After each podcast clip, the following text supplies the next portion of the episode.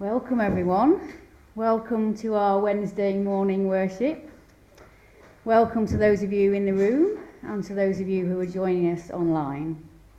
I'm going to begin with some words that I first heard when I first went into a Unitarian church 10 years ago and which helped me to realise that I had found my spiritual home.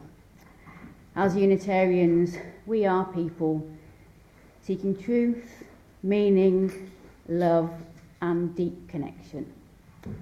So let's just take a moment to settle ourselves in this sacred space and sacred time.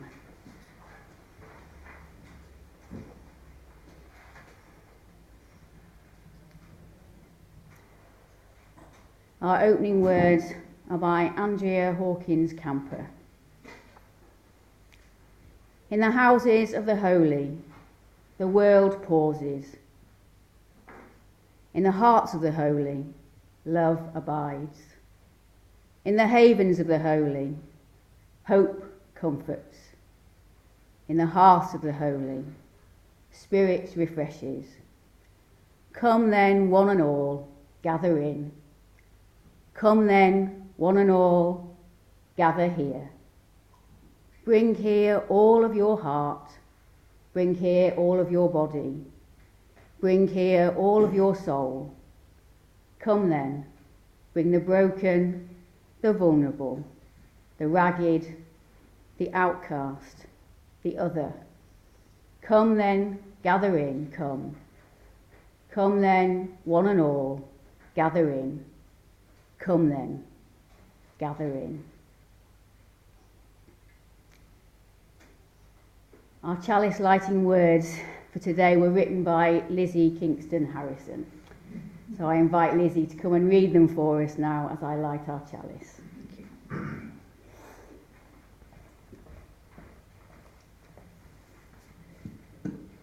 We light this chalice for the people who are not in the room.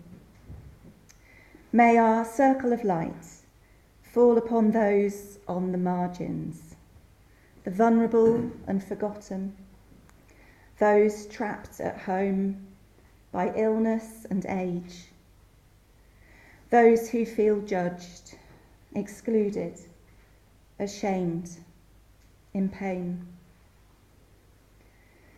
May our warmth hold those with precarious lives, carers and struggling parents, those juggling work life and bills, the exhausted and burnt out, anyone who is just trying to get through the day.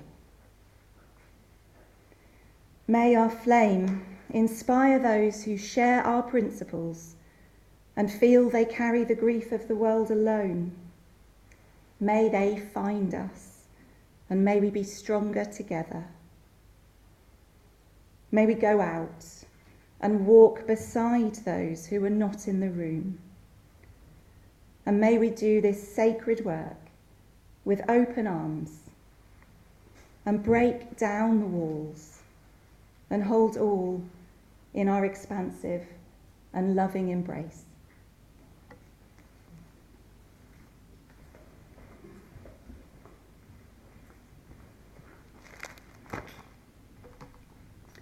Thank you, Lizzie. Are we sitting comfortably? and I'll begin. Our story today is called When You Have More Than Enough. Once upon a time, there was a family. Maybe this family had not quite enough to eat, or maybe they had just about enough, or perhaps they had more than enough. You might not have been able to tell. They might not have been able to tell.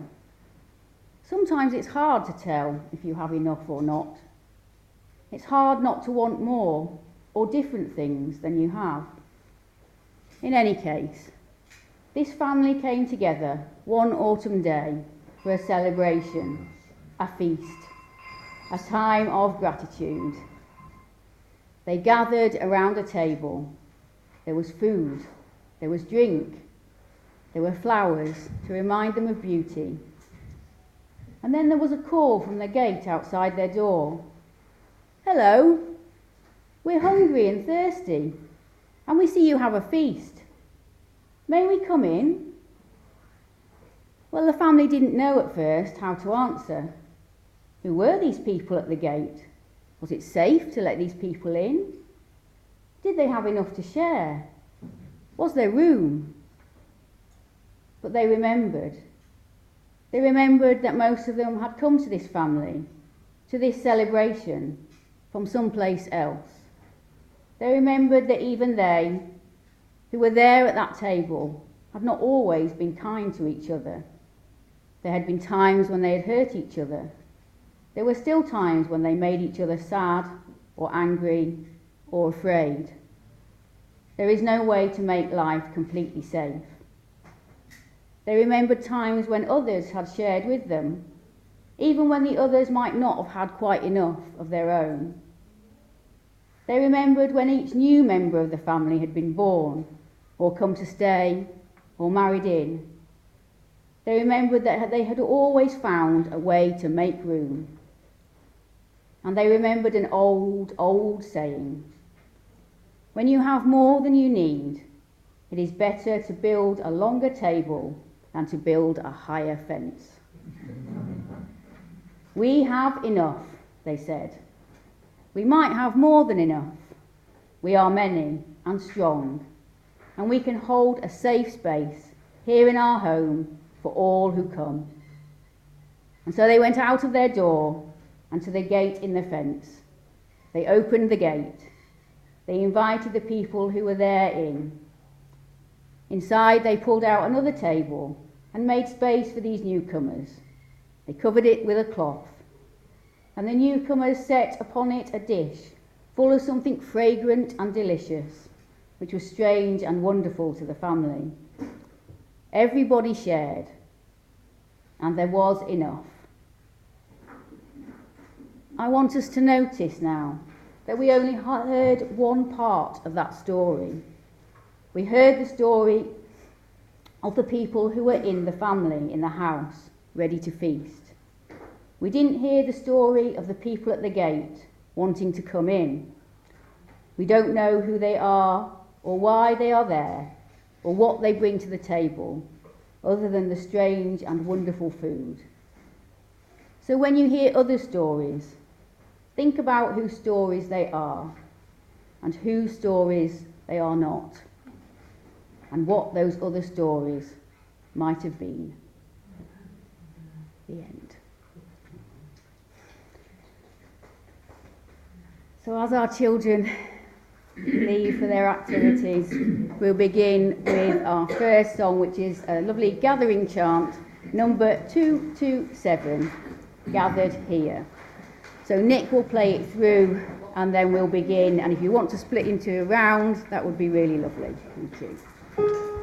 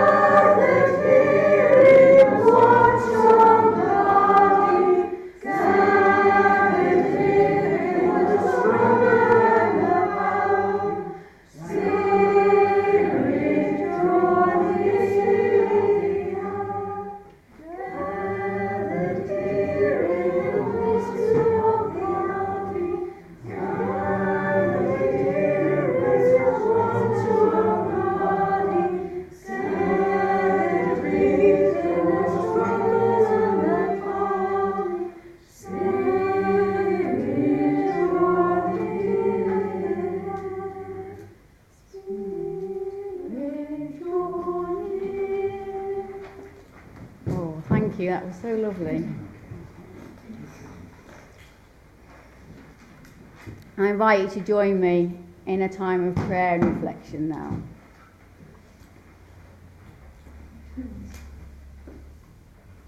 Spirit of life, ground of all being, our Mother and Father, who are throughout the whole cosmos, holy are all your names. Holy are we, whoever and however we are. Your realm of love and justice come through the actions of our hands and the desires of our hearts. Open our hearts to those who live at the edges, in the shadows. Let us welcome them in love and practice compassion towards all beings.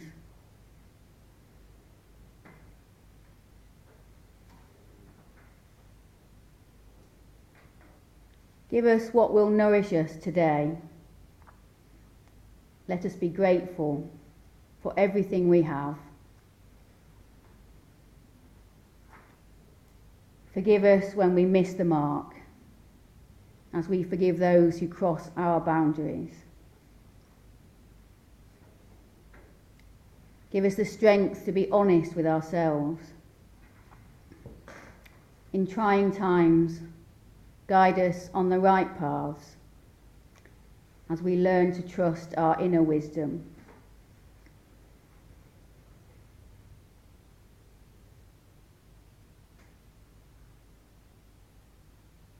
And in times of joy and sorrow, may we keep turning towards the light of love.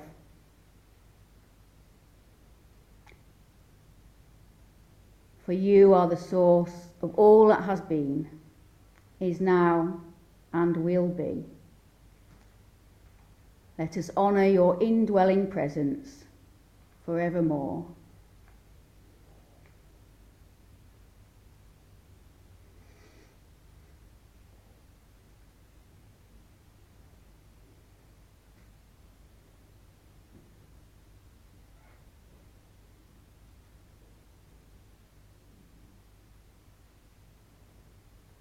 Amen.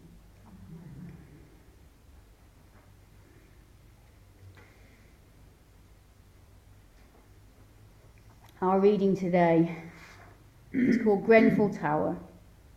It was written in June 2017 by Ben Okri. These are some excerpts from this poem. Those who are living now are dead.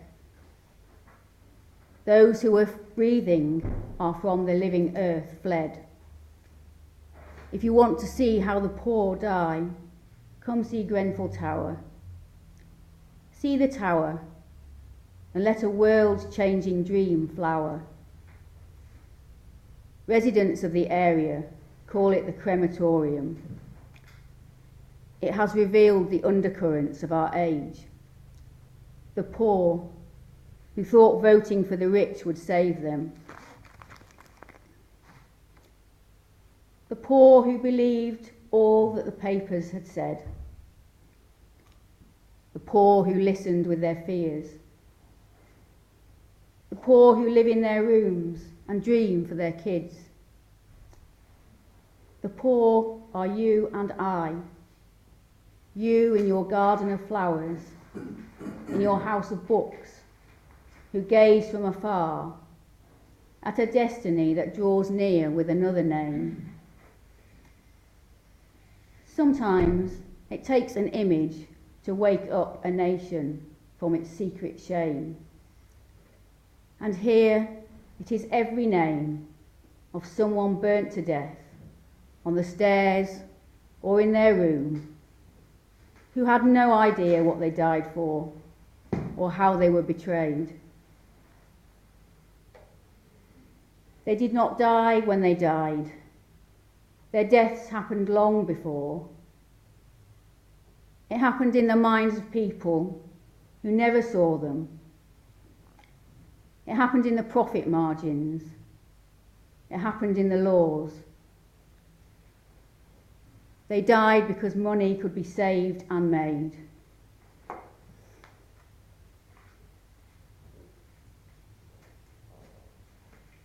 We honour them.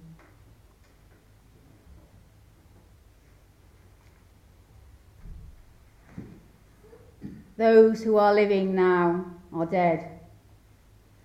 Those who were breathing are from the living earth fled. If you want to see how the poor die, come see Grenfell Tower. See the tower and let a world changing dream flower. They called the tower ugly. They named it an eyesore. All around, the beautiful people in their beautiful houses didn't want the ugly tower to ruin their house prices. Ten million was spent to encase the tower in cladding. Had it ever been tested before, except on this eyesore? Had it ever been tested for fire, been tried in a blaze? But it made the tower look pretty. Yes, it made the tower look pretty. But in 24 stories, not a single sprinkler. In 24 stories, not a single alarm that worked. In 24 stories, not a single fire escape. Only a single stairwell designed in hell, waiting for an inferno. That's the story of our times. Make it pretty on the outside, but a death trap on the inside. Make the hollow sound nice. Make the empty look nice. That's all they will see. How it looks, how it sounds, not how it really is, unseen. But if you really look, you can see it. If you really listen, you can hear it. You've got to look beneath the cladding.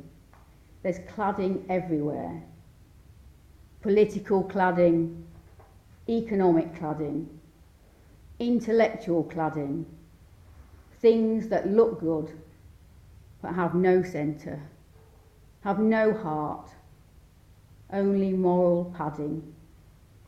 They say the words but the words are hollow. They make the gestures, and the gestures are shallow. Their bodies come to the burnt tower, but their souls don't follow.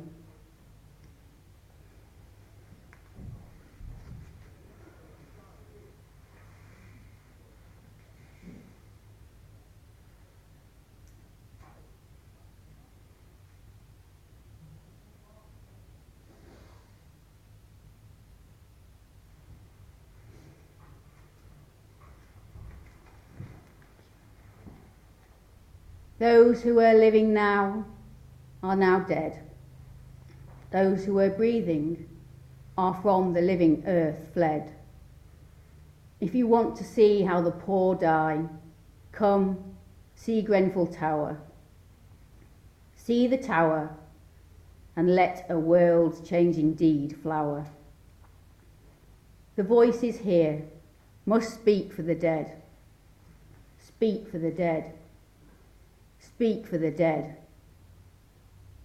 See their pictures line the walls. Poverty is its own colour, its own race. They were Muslim and Christian, black and white, and colours in between.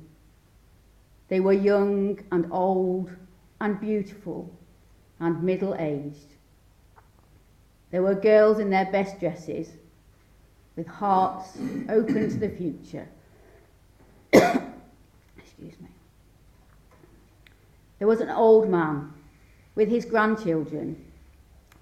There was Amaya Tuccu, three years old, burnt to ashes before she could see the lies of the world.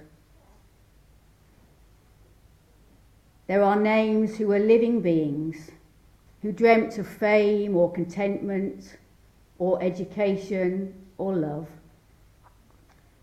who are now ashes in a burnt out shell of cynicism.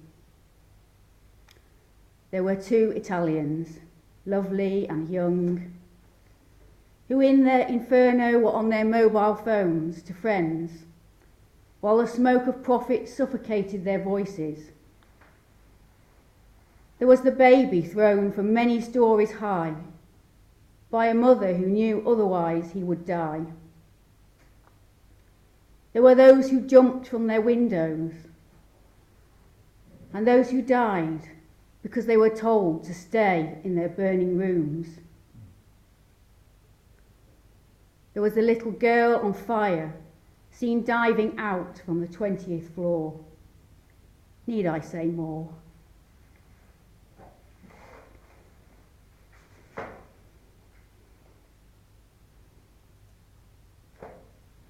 We honour them, each one.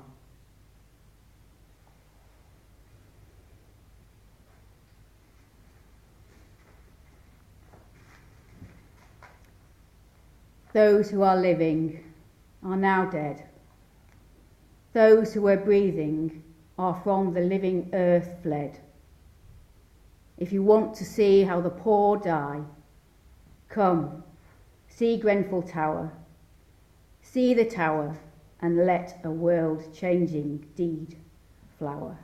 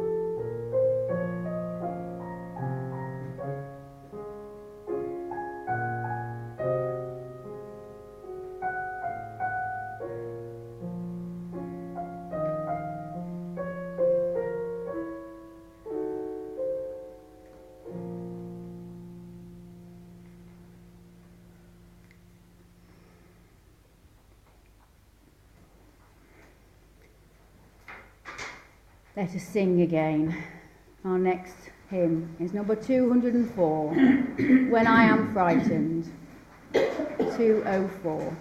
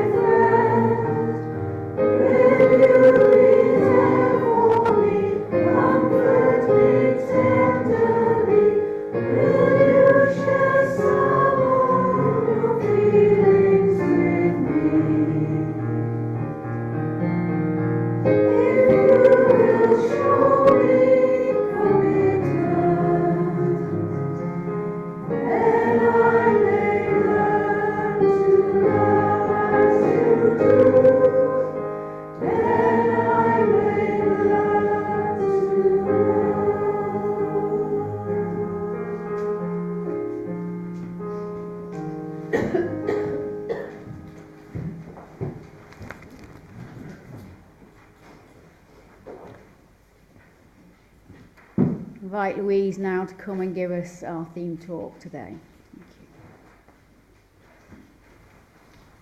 Thank you. Good morning. Good morning. Um, this is completely off script.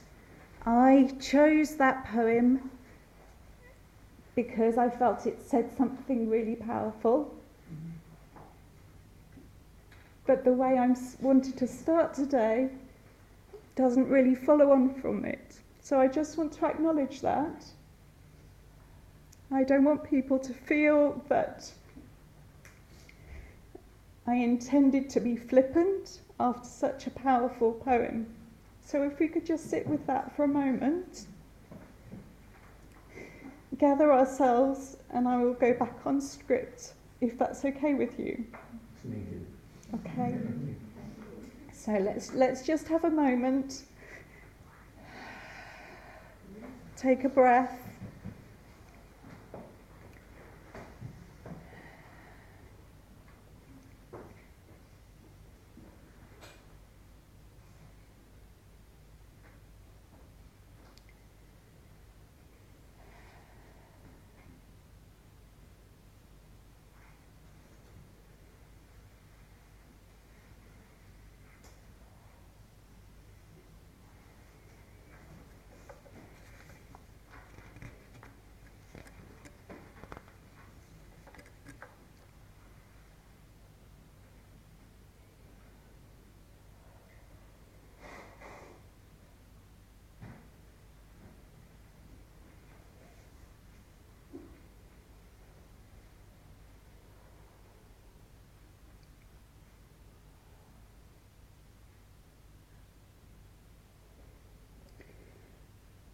So, as we hold with us the power of that poem, the image of what it describes, and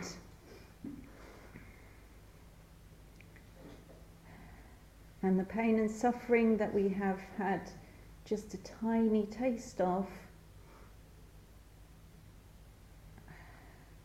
I offer you my thoughts around a variety of um, those that we can't see, those invisible, misunderstood, marginalised, and vilified. In places, I will be a little light-hearted. It will be nice to smile. It does not dishonour what we have just heard. I hope. So, in our exploration of telling the truth of our lived experiences, I want to look further at those lives, those experiences that are invisible, that are not told, that are not heard. And also those who are not heard because of the stereotypes. The dominant discourses are so loud that they deafen us to the reality of the individuality and complexity of the truth, the true experiences of people who are sometimes portrayed as one dimensional cliches. Is anyone here a fan of Queer Eye? Oh, yes. Yes. Oh, and everybody else is scratching their heads. on that, when I was a student minister at Macclesfield, I was given that book as I as I left as a gift, as a parting gift from one of the members of the congregation. I think they said something about my attire at the time. Okay, okay, yes. That could be taken in, in different ways, couldn't it? Yeah. Oh, well, I'm talking about the rebooted American. I mean, they're on, they've been on for about five seasons now. So it's a Netflix show that connects people in need of more than a makeover, really a life reboot, with a group of four queer men and one non binary queen, and they're known as the Fab Five. Episodes are actually often incredibly touching, with participants supported to have difficult conversations with family members or friends, to feel better about themselves, to be able to look to the future and make much needed changes in their lives. You can tell I'm a fan, I love it.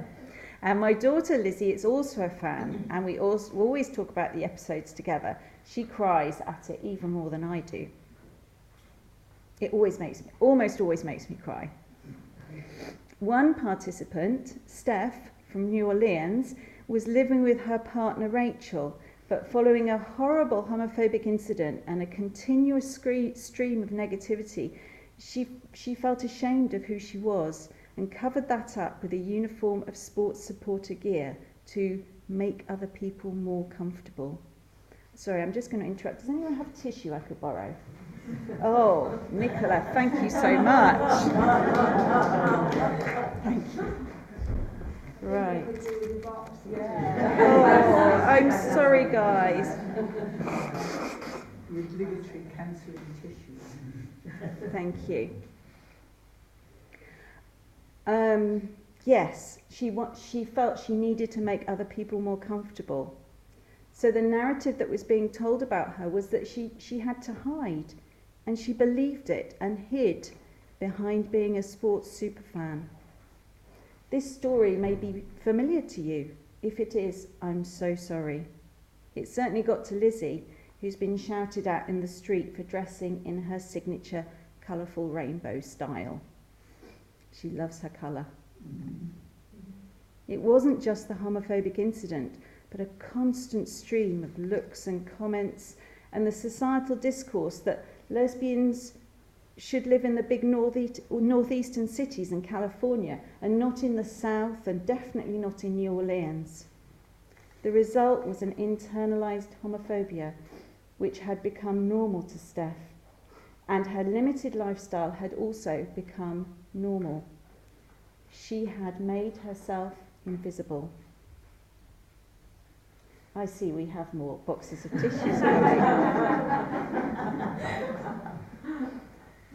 The Queer Eye episode I'm talking about is Series 7, Episode 2, if you'd like to watch it. Or, obviously, you guys online, if you have Netflix, you can watch it.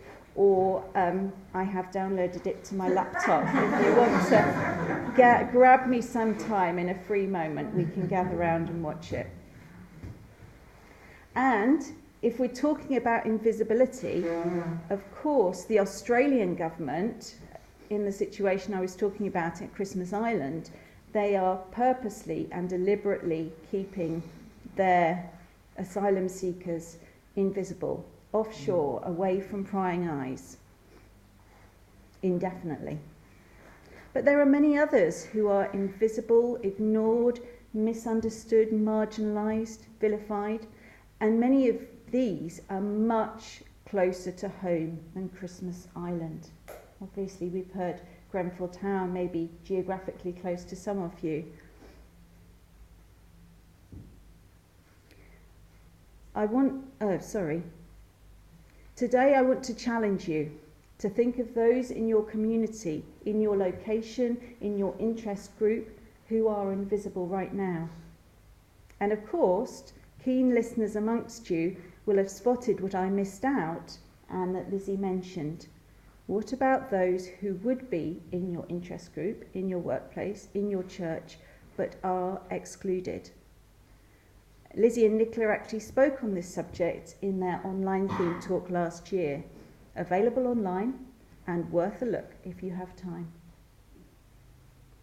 I also want to challenge you by saying it can be easier for us to care about those detained on Easter Island.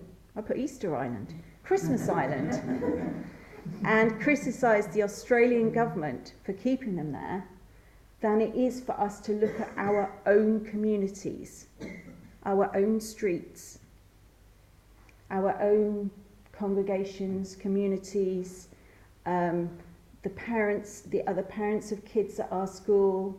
I'm thinking of the uh, a conversation I had earlier, and acknowledge those who are invisible and our own part in excluding them or purposely, unconsciously not seeing what is there.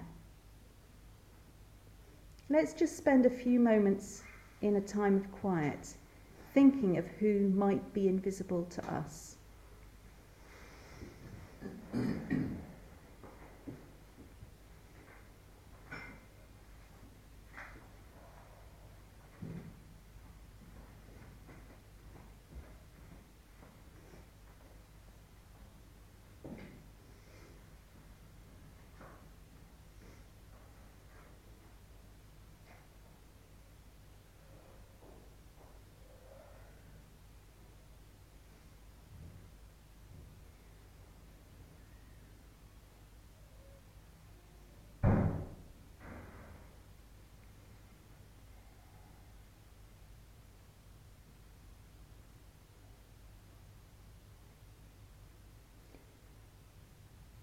in some ways, the pandemic highlighted some of this invisible multitude.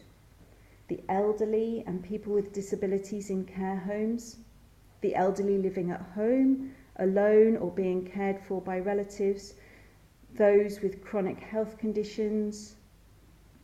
We also realised, I don't know why we didn't realise before, that there is an invisible army of low paid workers who are essential in getting us the food we need and keeping the country running. As a foster carer, I am also becoming aware of another invisible group those who have suffered in childhood, sometimes known as those with adverse childhood experiences or ACEs to um, professionals. Mm-hmm. When I had a spare bedroom, I was regularly being sent information about young people who needed a placement. Just reading the pro- profiles could be heartbreaking. Young people with adoption breakdowns, young people who had suffered multiple moves, neglect, and obviously lots more.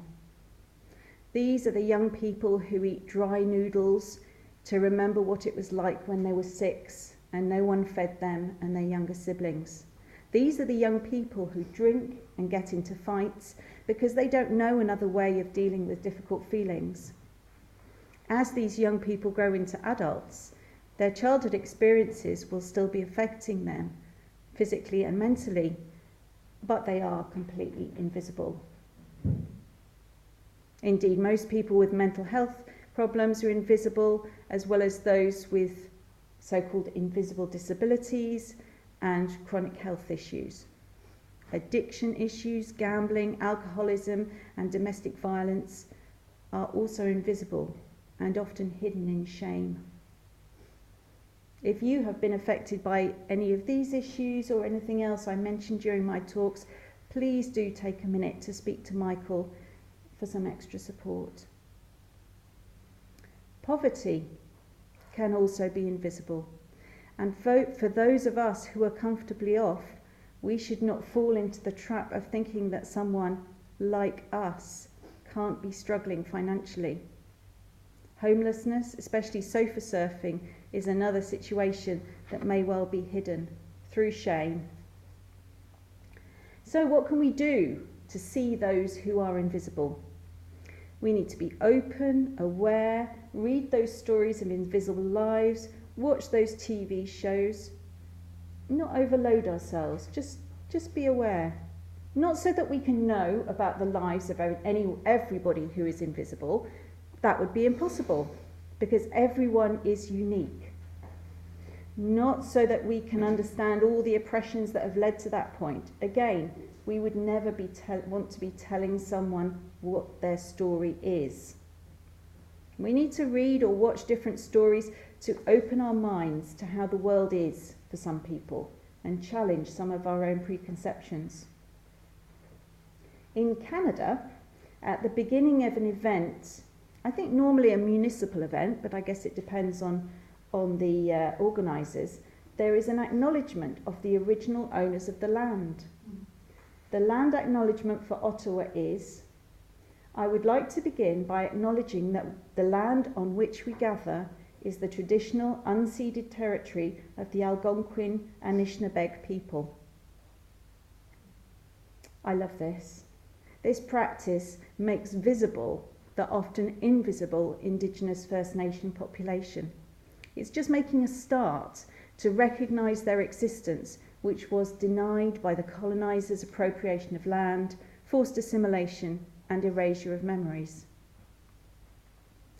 As well as our LGB siblings, such as Steph in New Orleans, I spoke about earlier, our trans siblings are having such a difficult time right now with campaigns which appear to be trying to protect children.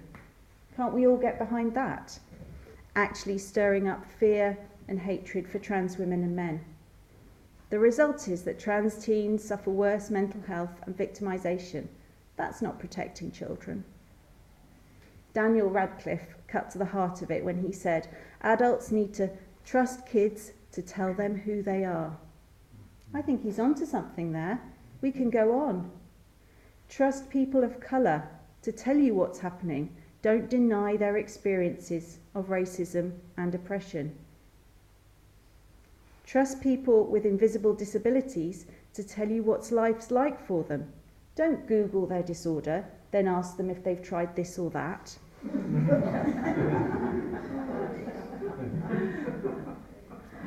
Trust those in poverty when they tell you how hard life is. Don't give them recipes for porridge and lentil soup. Mm.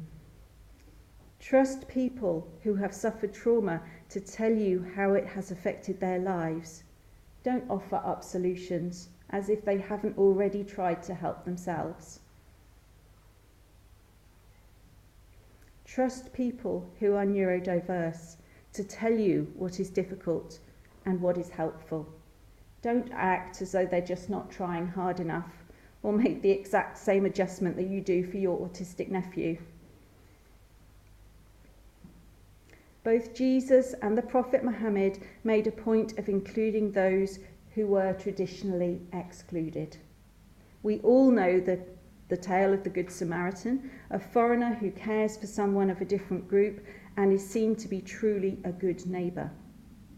Jesus constantly looked around him as he travelled about and truly saw many people who were invisible tax collectors, lepers, blind people, sick people, poor widows, children, sinful widow, sinful, sinful women, and probably sinful widows as well.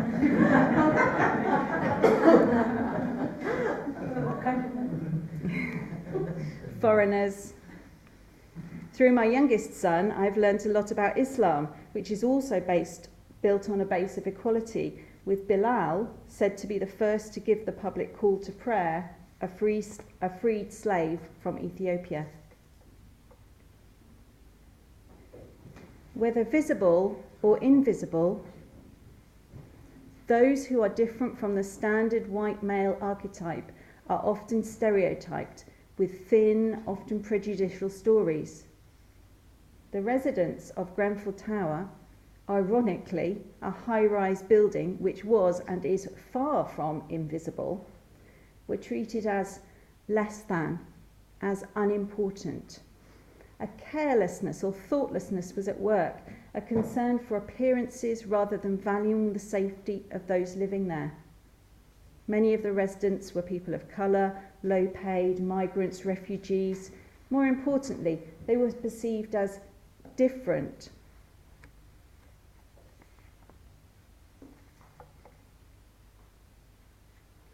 So we try to notice and interrogate the dominant narrative. This is the reason why certain groups are marginalized, why they are vilified. The narrative, this narrative is thin, it puts people into boxes, it limits them, and stops our minds being open to the authentic stories of each person as an individual and not a stereotype. The dominant narrative overshadows individual stories and makes the individual invisible, hidden underneath. There's another dominant narrative that we need to always be positive. Has anyone come across that one? Yeah? Look on the bright side. Is another reason that people can make themselves invisible. When there's a pressure to be positive, to be okay, to see the silver lining in every cloud. we may either consciously or unconsciously keep hidden our authentic experiences. When things are going badly, a cursory, How are you? doesn't feel like the moment for anything more than a Fine, thanks. Sometimes the dominant narrative is not that we or our stories are unacceptable in some way, but that they are trivial or boring, just not worth telling. When my first child was about six months old, I booked myself on a philosophy study day in London. I live in Surrey. It was the first time I had been away from her for a substantial period of time. And while I was sitting on the tube, I was desperate to tell all the strangers around me, I have a baby, you know. She's not with me right now, but I have a baby. At the seminar, we started to explore the work of, this is another one I should have checked the pronunciation of, Luce Irigaray? Yeah. Thank you. to be honest, I can't really remember much about it, but I recall the tutor saying something like, Irigaray wanted to br- bring the stories of women into the narrative, into the narrative. Domestic chores and household tasks are worth writing about. And a young man interrupted and said, But that's just boring, isn't it? that, of course, proved her point and showed exactly how some stories are dismissed. On a personal level, it was also diminishing to my life as a stay at home mum with a baby. All stories from all people are important. If a story is being told about a certain group, take a minute to question that story and look beneath or beyond it for the authentic stories of each individual. As Rebecca Solnit says, a free person tells her own story, and a valued person lives in a society in which her story has a place. May we be able to listen to all the stories, and may we work towards making a society in which every story is valued.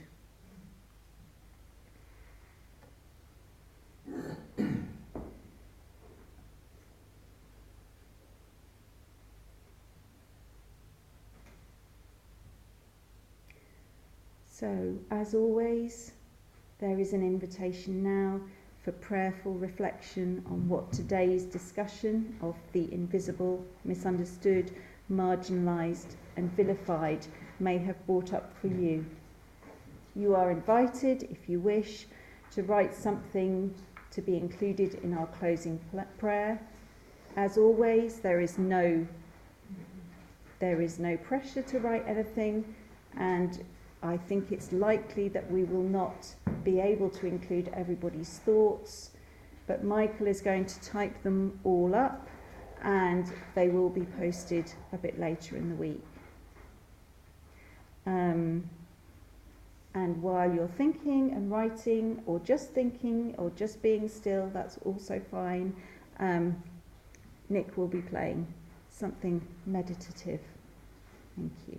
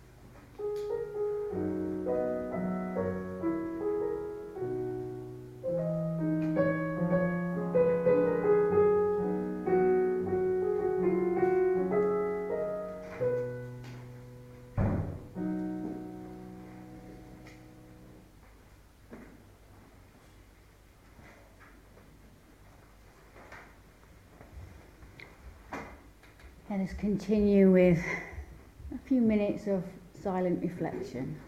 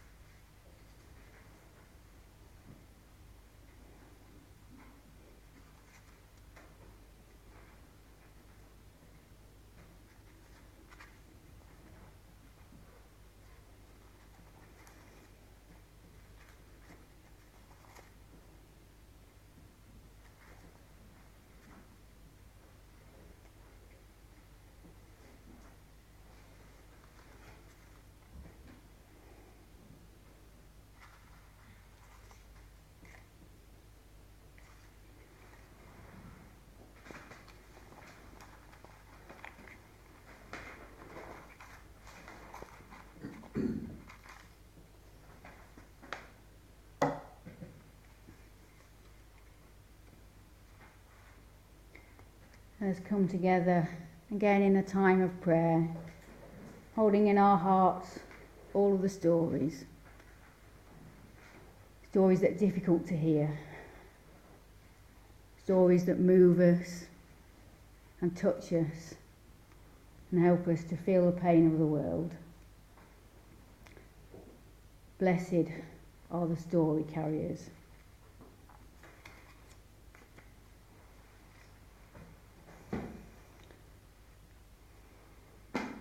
May we be aware of the invisible and the marginalised all around us.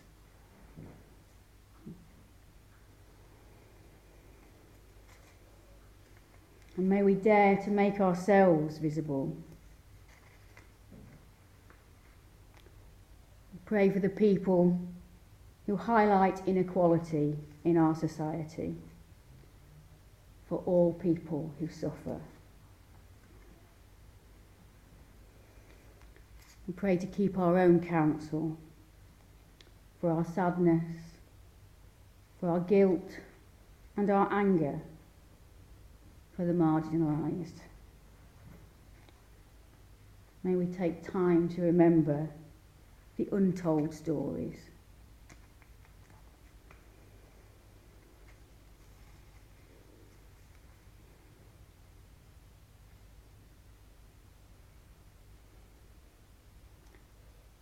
Let the memories of the love live on.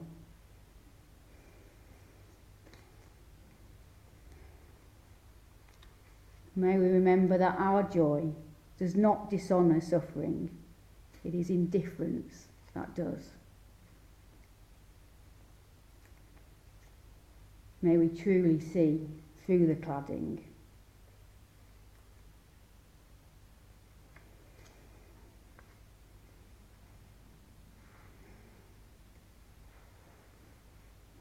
Do you hear, oh my friend? Do you hear? All the cries, all the cares, all the dreams and the dares, they are yours, they are mine, they are theirs. Do you hear?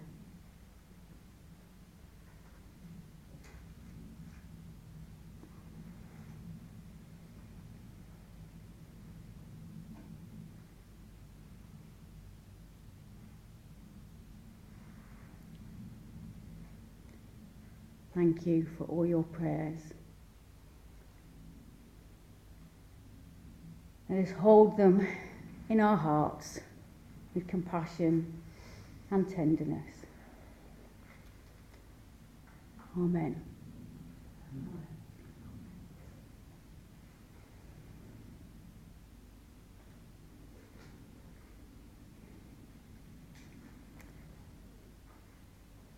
Invite us to sing our final song now. It's number 181, Wake Now My Senses. But the tune that we're going to be singing it to is not the tune that's in the book for those of you who read music and they're going to be confused. It is the, actually the tune to uh, Be Thou My Vision, which is known as Slane. Hopefully you will know it. Nick, would you like to just play it through for us once and then we'll start.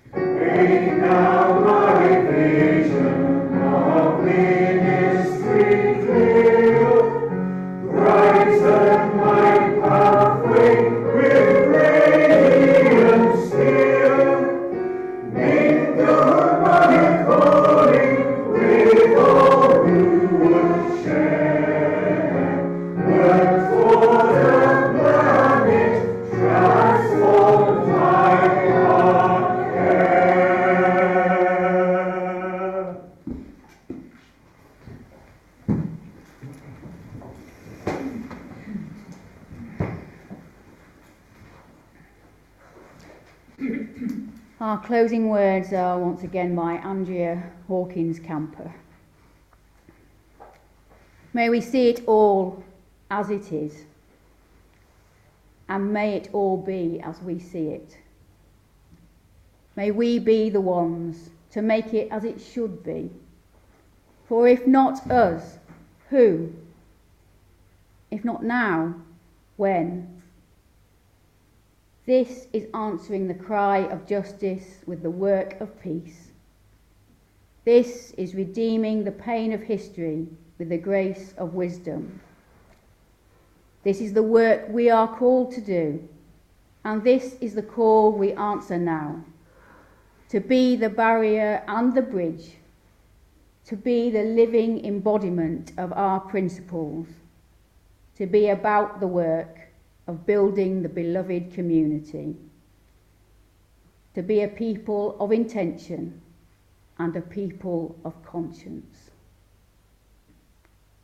Amen. Amen. Amen.